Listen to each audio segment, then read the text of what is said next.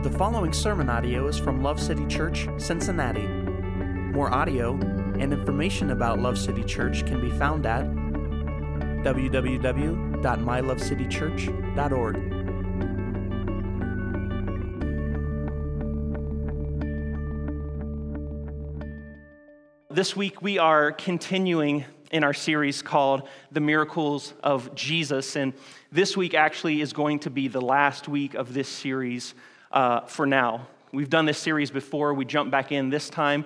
And one of the special parts, which I'm sure you've now realized uh, over the last couple weeks, but if you haven't been here, one of the special parts about the way we're doing the Miracles series this time around is that uh, Pastor Vince isn't preaching every series, uh, every sermon. So uh, I'm preaching. We've had some of the other brothers uh, who feel called to preach, preach. And uh, we want to affirm the call in brothers who, who feel the call, and we want to open up opportunities for them. So uh, this week, again, I'm presenting the word. So in this series, The Miracles of Jesus, we've been looking at um, the, the miracles that Jesus has performed over the last uh, three years, over the three years of his earthly ministry. We're, we're looking at and studying these miracles uh, to see what they can teach us about our God. And, and looking at the life, the actions, and, and the words of Jesus is one of the best ways we, we get to know and understand who God is and what he's really like. And, and why is that? Why is looking at Jesus one of the, the best ways we can understand who God is? Tonight, we'll see a little more clearly why that is. That's because understanding, uh, tonight, we'll understand that Jesus is the very image of God. Jesus, in fact, is God. So, as we look at the miracle we are studying tonight, we are asking God to help us to, to grow in faith and to grow in love for Him. Also, uh, we want to, to better understand ourselves and how it is that we relate to God and how it is that we should relate to God. So this week, we're going to be looking at the miracle of Jesus calming the storm. This, this miracle, it's, it's recorded in, in Matthew, Mark, and in Luke. Uh, before we zero in on our, our set of scriptures tonight, I'm, I'm going to be teaching primarily from Mark. But before we zero in on those scriptures, I, I want to take a look at the overall picture of of where we are at, where we're at in the story of Jesus' earthly ministry. So, if we look at the Gospels, Matthew, Mark, Luke, John is thrown in there as well. Um, if we look at those Gospels and we look at them chronologically, uh, in, in, chronological order, here's where we kind of find ourselves in the story of, of Jesus' ministry. Uh, Jesus has, he's chosen his 12 disciples uh, Jesus has given his longest sermon that he will preach while he's here on the earth, which is the Sermon on the Mount, and that is the sermon that contains the, the Beatitudes, the, the Lord's Prayer, and the Golden Rule. Jesus has, has healed uh, the centurion's servant, he's, he's raised the widow's son from the dead, and, and there's a lot of other stuff, but those are some of the, the key aspects of, of what has happened so far. So now, zooming in uh, specifically to where we're at now. Uh, in this story of Jesus calming the seas. Zooming in, Jesus and his disciples are at the Sea of Galilee. Jesus had, had been teaching for a long time here. Uh, he had been teaching through the parables, and, and we know that there's 10 plus parables that, that he taught that are recorded in Scripture. The, the Bible also notes that Jesus was teaching these parables to large crowds and, and large groups of people that were following him around. And, and the Bible also makes clear that at the same time he was teaching to, to these large crowds and all these people, at the same time he was then pulling away with the disciples. And privately he was uh, explaining to the disciples all these parables. So he was doing a lot of teaching to a lot of people.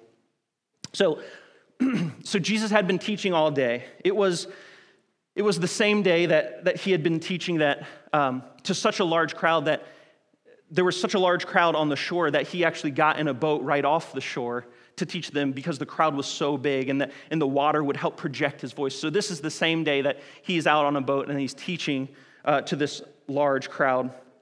So, he had been teaching all day, and now uh, evening had come. And so, this is, this is where we pick up the story. Jesus had been teaching all day, doing tons and tons of work, uh, talking to lots of people, and now um, we pick up the story here. And, and so, if you would, please open your Bibles to, to Mark 4, verse 35. I'll give you a second to find it. Mark 4, verse 35. We're going to read um, verses 35 to 41. You found it? Sounds like it. All right, here we go. Verse 35. On that day, when evening came, he said to them, Let us go over to the other side.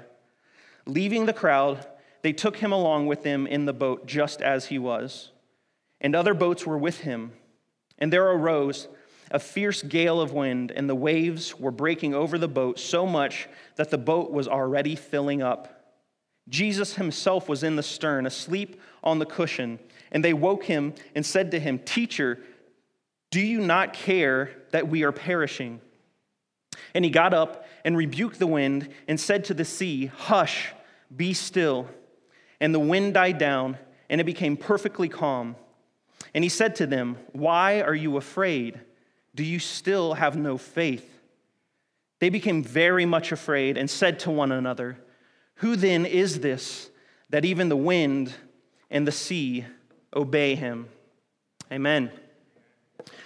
So here we have Jesus and the disciples crossing over to, to the other side of the Sea of Galilee at night. A couple things I want to point out uh, as, we, as we dig into this for context. Uh, the Sea of Galilee is almost 700 feet above sea level, uh, above sea level, and it's surrounded by highlands and mountains. So, here's something to note: uh, when the cold air from the surrounding mountains comes down, uh, the warm air from the sea is coming, and when they collide, it often resulted in uh, unexpected storms over the Sea of Galilee. Another thing to note is that the fishing boats uh, of the time that the, the Galilean fishermen would have used um, were boats that had low sides. And they had low sides so that the fishermen could easily throw nets in and, and bring the nets up full of fish. Uh, so these boats with low sides, they would have been pretty susceptible to um, being toppled and, and being filled with water during storms. However, I want to point out, even though we do know those two things, um, we can draw from this account uh, that the storm must not have been any normal type of storm. And here's why. Uh, partially because of the language that's used in the scriptures, it, it implies more of a, of a scary and, and violent type of storm. Also, four of the 12 disciples that would have been on these boats um, Peter, Andrew, uh, James, and John they were all fishermen, and they had most likely been, been fishermen from their youth. So they had fished on the Sea of Galilee almost, I would say, pretty much basically their whole lives. So they would have been accustomed with these uh, reoccurring, unexpected storms. But how did they how did they respond the way they responded seems to, to imply that you know what maybe this wasn't a typical normal type of storm so i want to i'm going to look at verse 35 again it says this on that day when evening came he said to them let us go over to the other side so it's it's jesus who says let's go to the other side the, the disciples, they were, they were simply obeying Jesus and following him, and yet they ended up in a storm. The disciples were, they were serving their master and listening to, to his word. They believed Jesus, they, they loved Jesus, and they were not afraid to, to give up everything to follow Jesus, and yet here they are in the middle of a storm.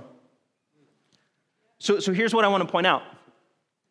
Just because we as Christians, we are, we are no longer dead in our sins and, and alive in Christ. That does not mean that we won't face storms. We can't be surprised if we endure sickness, losses, and disappointments. Jesus has, has promised us who have believed by grace through faith that no matter what may come, he will be with us and he will see us through to the end when we see him face to face. But he did promise that. But what he never promised was that we will not have trials, afflictions, and storms. Isn't that kind of what, um, what 1 Peter says, right? 1 Peter says, says this Beloved, do not be surprised at the fiery ordeal among you, which comes upon you for your, test, for your testing, as though some strange thing were happening to you. But to the degree that you share the sufferings of Christ, keep on rejoicing, so that also at the revelation of his glory, you may rejoice with exaltation. So, what's this saying? This is saying almost the exact same thing. Peter's like, hey, hey, uh, guess what? Don't act like this is some strange thing. Don't be surprised when these trials and storms come your way because they will. But guess what? You should rejoice in those.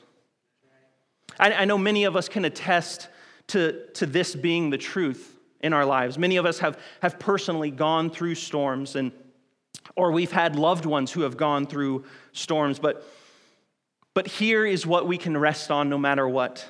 Here's where we can, we can stand firm and, and, and find solid ground amidst the storms. Jesus is faithful. He's always faithful. He is, as, as we even just sang, He is our hope and the anchor for our soul. Just as we saw the disciples go through the storm, and, and Jesus was with them and saw them through the storm, Jesus will, will be with us through our storms to the end. He will see us through to the end, either here and now or when we see Him face to face, but He will not leave us or forsake us. J.C. Ryle, a, a theologian from the 1800s, he, he says this By affliction, He teaches us many precious lessons, which without it we should never learn. By affliction, He shows us our emptiness and weakness draws us to the throne of grace, purifies our affections, weans us from the world, makes us long for heaven. In the resurrection morning, we shall say, It is good for me that I was afflicted. We shall thank God for every storm. So, even when Jesus seems to, to be leading us through the valley of the shadow of death, right? Referencing scripture again, we should fear no evil because he is with us. Um, my mom said something to me years ago that I had never heard, and I'm pretty sure she's not the one who, who made it up or said it. I had just never heard it. And yes, I am a mama's boy, so whatever. Anyways, uh, she, she said this. She said, prepare for war in times of peace. So, so here's, here's how I'm understanding that in light of, of, of being a Christian. We, as followers of Christ, should expect storms, and when we aren't in the midst of storms, we should prepare for them. But he, here's the reality I, I don't know about you, but Oftentimes, when my life seems to be going good and everything is happening just the way I thought it would or just the way I, I want it to go, I, I tend to slack off. I tend to rely more and more upon myself. I tend to, to find other ways and other things to fill my time. And I seem to spend less and less time in, in prayer, less and less time in reading His Word, less and less time in worshiping Him. I'm getting some holy stares right now. I, I don't think I'm the only one. Um, so I, I, think that's a, that's a natural tendency for us. When things are going good, we, we seem to, to, to slack off. We seem to, oh, well, mm, maybe I don't need Jesus as much as I did when things were tough and hard. So when we find ourselves doing this and then a storm comes our way, and we can always expect storms, right? When they come our way, what, what happens? We're, we're unprepared and we're weakened. Do you, do you see what I'm saying here? I'm, I, what I'm saying is, so let's look at it from, from the army perspective. If, if there's an army who only prepared for war when war was happening, they wouldn't really be prepared at all, right? They would be out of shape, unpracticed, and most likely unskilled, or at the very least, super rusty However, if there's an army who is preparing for war by practicing, studying, exercising at all times, war or peace, won't they always be ready and in better shape? Likewise, how can we expect to be prepared for spiritual warfare and, and storms if we have only been doing the minimum? If, if we have been praying just enough to maybe ease our conscience, if we have been reading our Bible just to, to check a box off a list of tasks, or if we have been worshiping, and we, I'm, I'm not going to get into the definition of worship, but we, if we have been just worshiping on Sundays when we gather with the church, Here's, here's what I'm saying we have to constantly seek Jesus more. We have to pray more. We have to read his word more. We have to worship more. In these ways, we are being strengthened spiritually. In these ways, we are preparing to, to stand firm, trusting that for us, all of God's promises are yes and amen, no matter what battle or storm comes. So, so, what else can we learn from this miracle story? We can learn something about who Jesus is.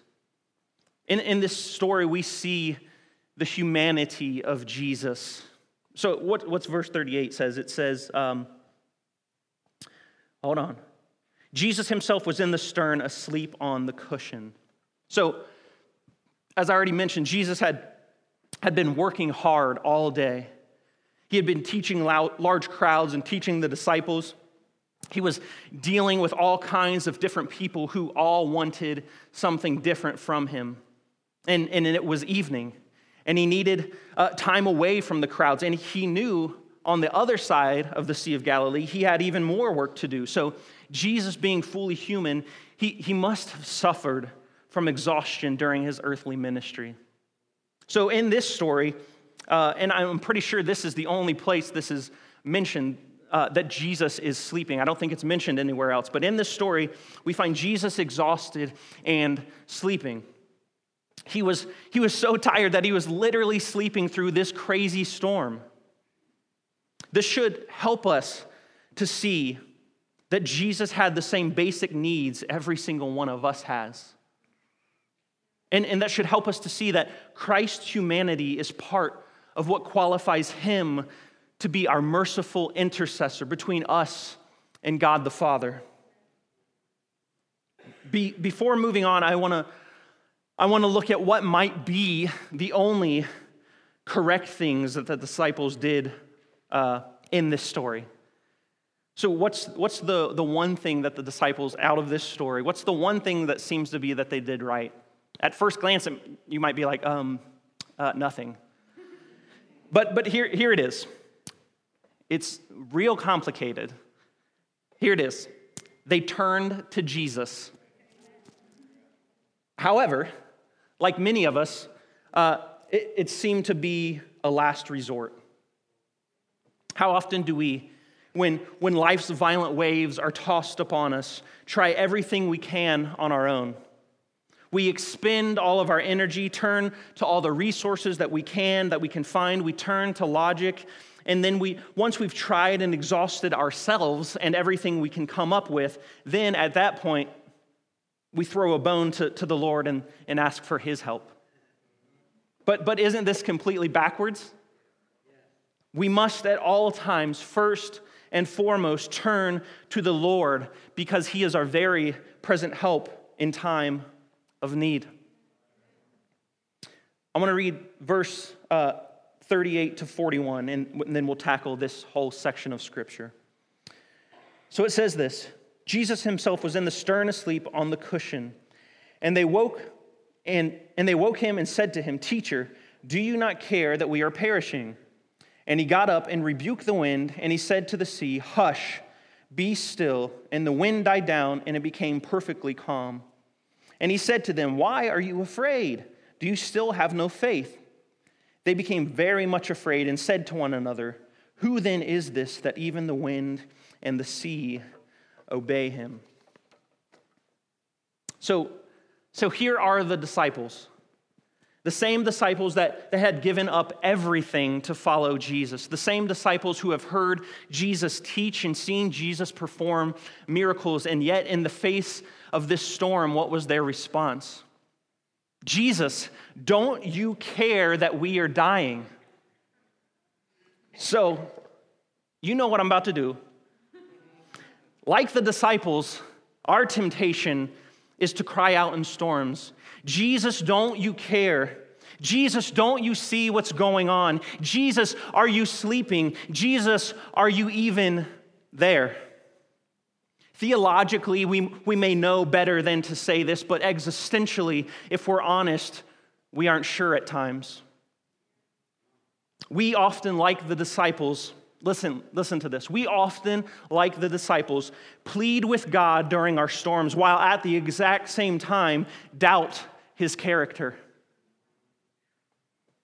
However, Jesus, as we just saw, he knows the trials of man. Why? He knows the trials of man because he was fully man and he experienced trials. He knows the frailty of humankind. Why? Because he felt them. Jesus understands what we mean when we cry out to him for help in this world. Jesus understands and cares for those of us who love him. You see, it, it wasn't that, that the, the disciples didn't have faith.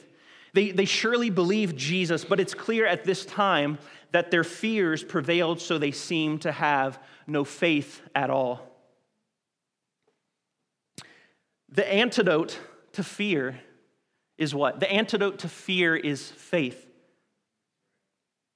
The cure to fear is trusting in Jesus, trusting that He cares for us and that He works all things together for our good and for His glory. Charles Spurgeon says this Remember that we have no more faith at any time than we can have in the hour of trial. But all that which will not bear to be tested is mere carnal confidence. Fair weather faith is no faith. Only that is real faith in Jesus Christ, which can trust him when it cannot trace him and believe him when it cannot see him. So Jesus turns to his disciples and he says, Why are you so afraid? Do you still have no faith? He turns to them and, and he says, in essence, Calm down. I was always in complete control. And, he, and, and Jesus, he says the exact same thing to each and every one of us in every storm that we're in. He says, Calm down.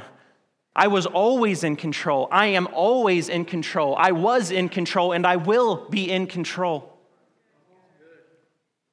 Jesus says to us, He says things like, like, don't be anxious about anything, but in every situation, through prayer, talk to me with thanksgiving, and I will give you peace that transcends understanding, and I'll guard your heart and your mind. The, the disciples, they, they lived with Jesus, but they underestimated him. They didn't see that his power applied to their very own situation. Aren't we often like the disciples, often, often underestimating Jesus' power to handle crisis in our lives? Again, we must continually seek his face so that he will strengthen our trust in him. We must cry out in all earnestness Lord, I believe, help my unbelief. So we've, we've seen that, that Jesus is fully man. And now in the story, we see that Jesus is also fully God. So the disciples run up to Jesus during the storm when, when the waves are crashing over, uh, when it seems like they've, they've held out for as long as they can. They run up to Jesus and they, they wake him up. And, and what happens? Jesus immediately, he, he gets up and he looks to the wind and to the sea and he says, Hush, be still. Here's what we don't see. Here's what we don't have, have any indication of that, that that he got up, acknowledged the disciples, and had a little conversation with them. No, we don't see that. We don't see that he even acknowledged them. We see that they, they woke him up, he got up. And, and what else don't we see? We don't see that he made some big deal about what he had just done. We don't see him run to the side of the ship and brace himself. We don't see him roll up his sleeves like he's about to do something crazy. We don't see him even ask God. What do we see him do? We see him simply speak. And, and then what happens? Nature immediately responds. So, why? Why? Why did the wind and the water respond and obey? The wind and the water responded and obeyed because they, they knew Jesus' voice.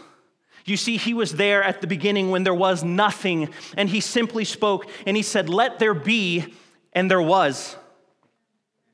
Amen? So, so of course, creation bows and obeys when its creator speaks. They completely obey. The wind and the water completely obey, so much so that this, this great storm immediately, immediately becomes a great calm. We've already seen that, that Jesus is fully man, but, but here's what we see now we see that Jesus is also fully God. Jesus is fully man and yet fully God. This is what the disciples even now understand, right? How, how did they respond to, to Jesus calming the storm? Here's how the disciples responded to Jesus calming the storm. They became very much afraid and said to one another, Who then is this that even the wind and the sea obey him? Here, here's, here's why we can imply that the disciples understood now who Jesus was, even more so than they maybe would have understood. The disciples would have been familiar with Old Testament scriptures. Scriptures like, like Psalm 65 that say things like this about God You, God, still the roaring seas and the roaring waves. Or, or they were even probably familiar with Psalm 107 that said things like, The Lord caused the storm to be still so that the waves and the sea were hushed. Or, or maybe even what came to mind for them during this episode was, was the story of Jonah where a suspicious storm develops and is quieted by God, and all the witnesses are left terrified. No doubt the disciples understand completely who they are in a boat with now. They are in a boat with the one and only true God. The creator and sustainer of all things is among them, right in front of them, and they just doubted him. The only thing more frightening than being in a small boat in the middle of a big storm is being in a small boat with the God man who speaks to big storms and succeeds. And so the disciples, what happens at this point? So at this point, the disciples' fear, it, it turns from, from the storm to Jesus. No longer are they fearful of creation, but their fear has been shifted and placed in reverence to the Creator. And, and this, friends, this is where fear is to be held. You see, God created fear to be held in a place of reverence for Him. You see, it was, it was fear that defeated their fear. What caused the, the, the shift in the disciples was the fear of the Lord, a reverential awe, and, and more complete understanding of who Jesus is. Isn't, isn't that also what the scriptures say? The fear of the Lord is what? The beginning of wisdom seeing and understanding who Jesus is and how big and mighty and set apart he truly is, and then being awestruck and deeply respecting him and trusting him above all things and above all situations. This, my friends, is what will silence all other fear and bring peace. We will not find peace and tranquility by trying to, to empty our minds of, of everything that may frighten us, worry us, or make us anxious. We will find peace and tranquility by filling our minds with the truth of God's majesty. We will find peace by filling our minds with the truth of God's glory. We will find peace by filling our minds with the, the truth of God's goodness and His grace and His promises towards us. When we make much of our fears, okay, listen, listen. When we make much of our fears, our understanding of who God is is diminished. However, when we make much of our inexhaustible God, our seemingly big fears will diminish and pale in comparison. The disciples understood that, that not only is God bigger and more powerful than anything they could ever fear, they also understood that they were in the presence of the holy God before whom all sinners must tremble. His, his purity calls for destruction of everything. His purity calls for the destruction of, of everything that's not perfect. The disciples, you see, they didn't have the whole picture yet, but they will see the whole picture of, of Christ's finished work. So we now stand, though, seeing the whole picture. We see the great mercy of Jesus. By the Father's grace, all those who trust in Christ alone can endure the holiness of God. We can stand in his presence unafraid because by his precious, perfect blood, our sin has been covered. We are made perfect and clothed in the righteousness of Jesus. Because of this, all that is left is a loving fear, an awe inspiring, reverential fear of Him that brings us to peace. So, as I, as I get ready to, to wrap up, I want to revisit something that, that I mentioned earlier, and, and that's, that's the story of Jonah and its similarities to this miracle of Jesus. And uh, I do want to point this out. A lot of, of what I'm about to, to say, I adapted from a book by Tim Keller called Jesus the King. It's, it's a really great book. If you haven't read it, I would say get it and read it because it's good. So, the story of Jonah and this miracle story of Jesus calming the storm. Both Jesus and Jonah were in a boat, and both boats were overtaken by a storm. Both Jesus and Jonah were asleep. In both stories, the sailors woke up the sleeper and said, We're going to die. And in both cases, there was a miraculous divine intervention, and the sea, the sea was calmed.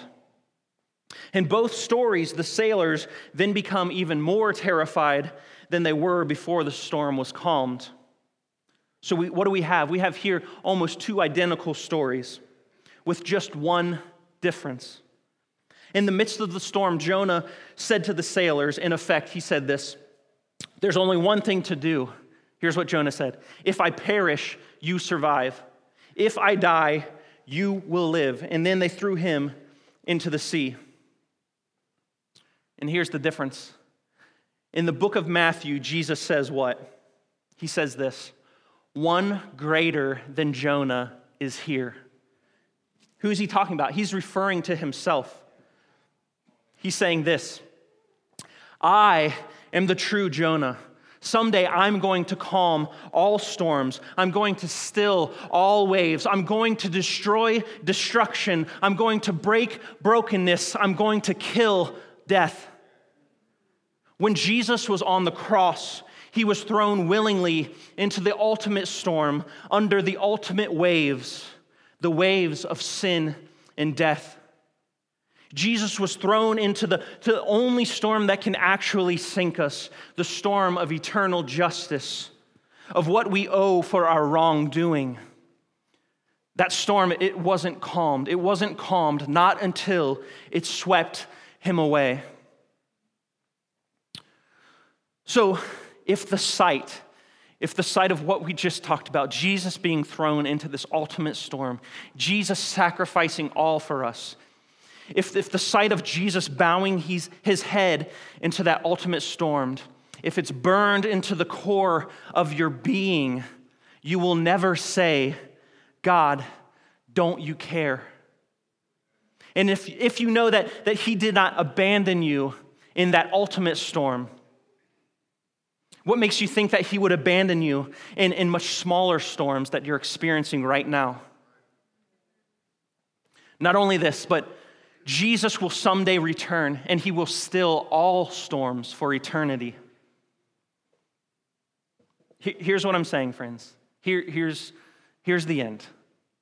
If you let what I just talked about, if you let that penetrate you to the very center of your being, you will know that he loves you you will know that He cares for you.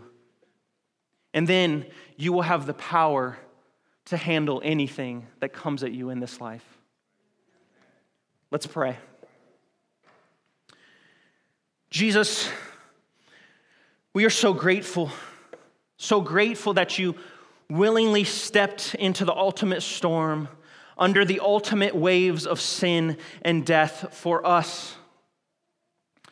Jesus, we are in awe of the fact that you are fully man and yet at the same time fully God.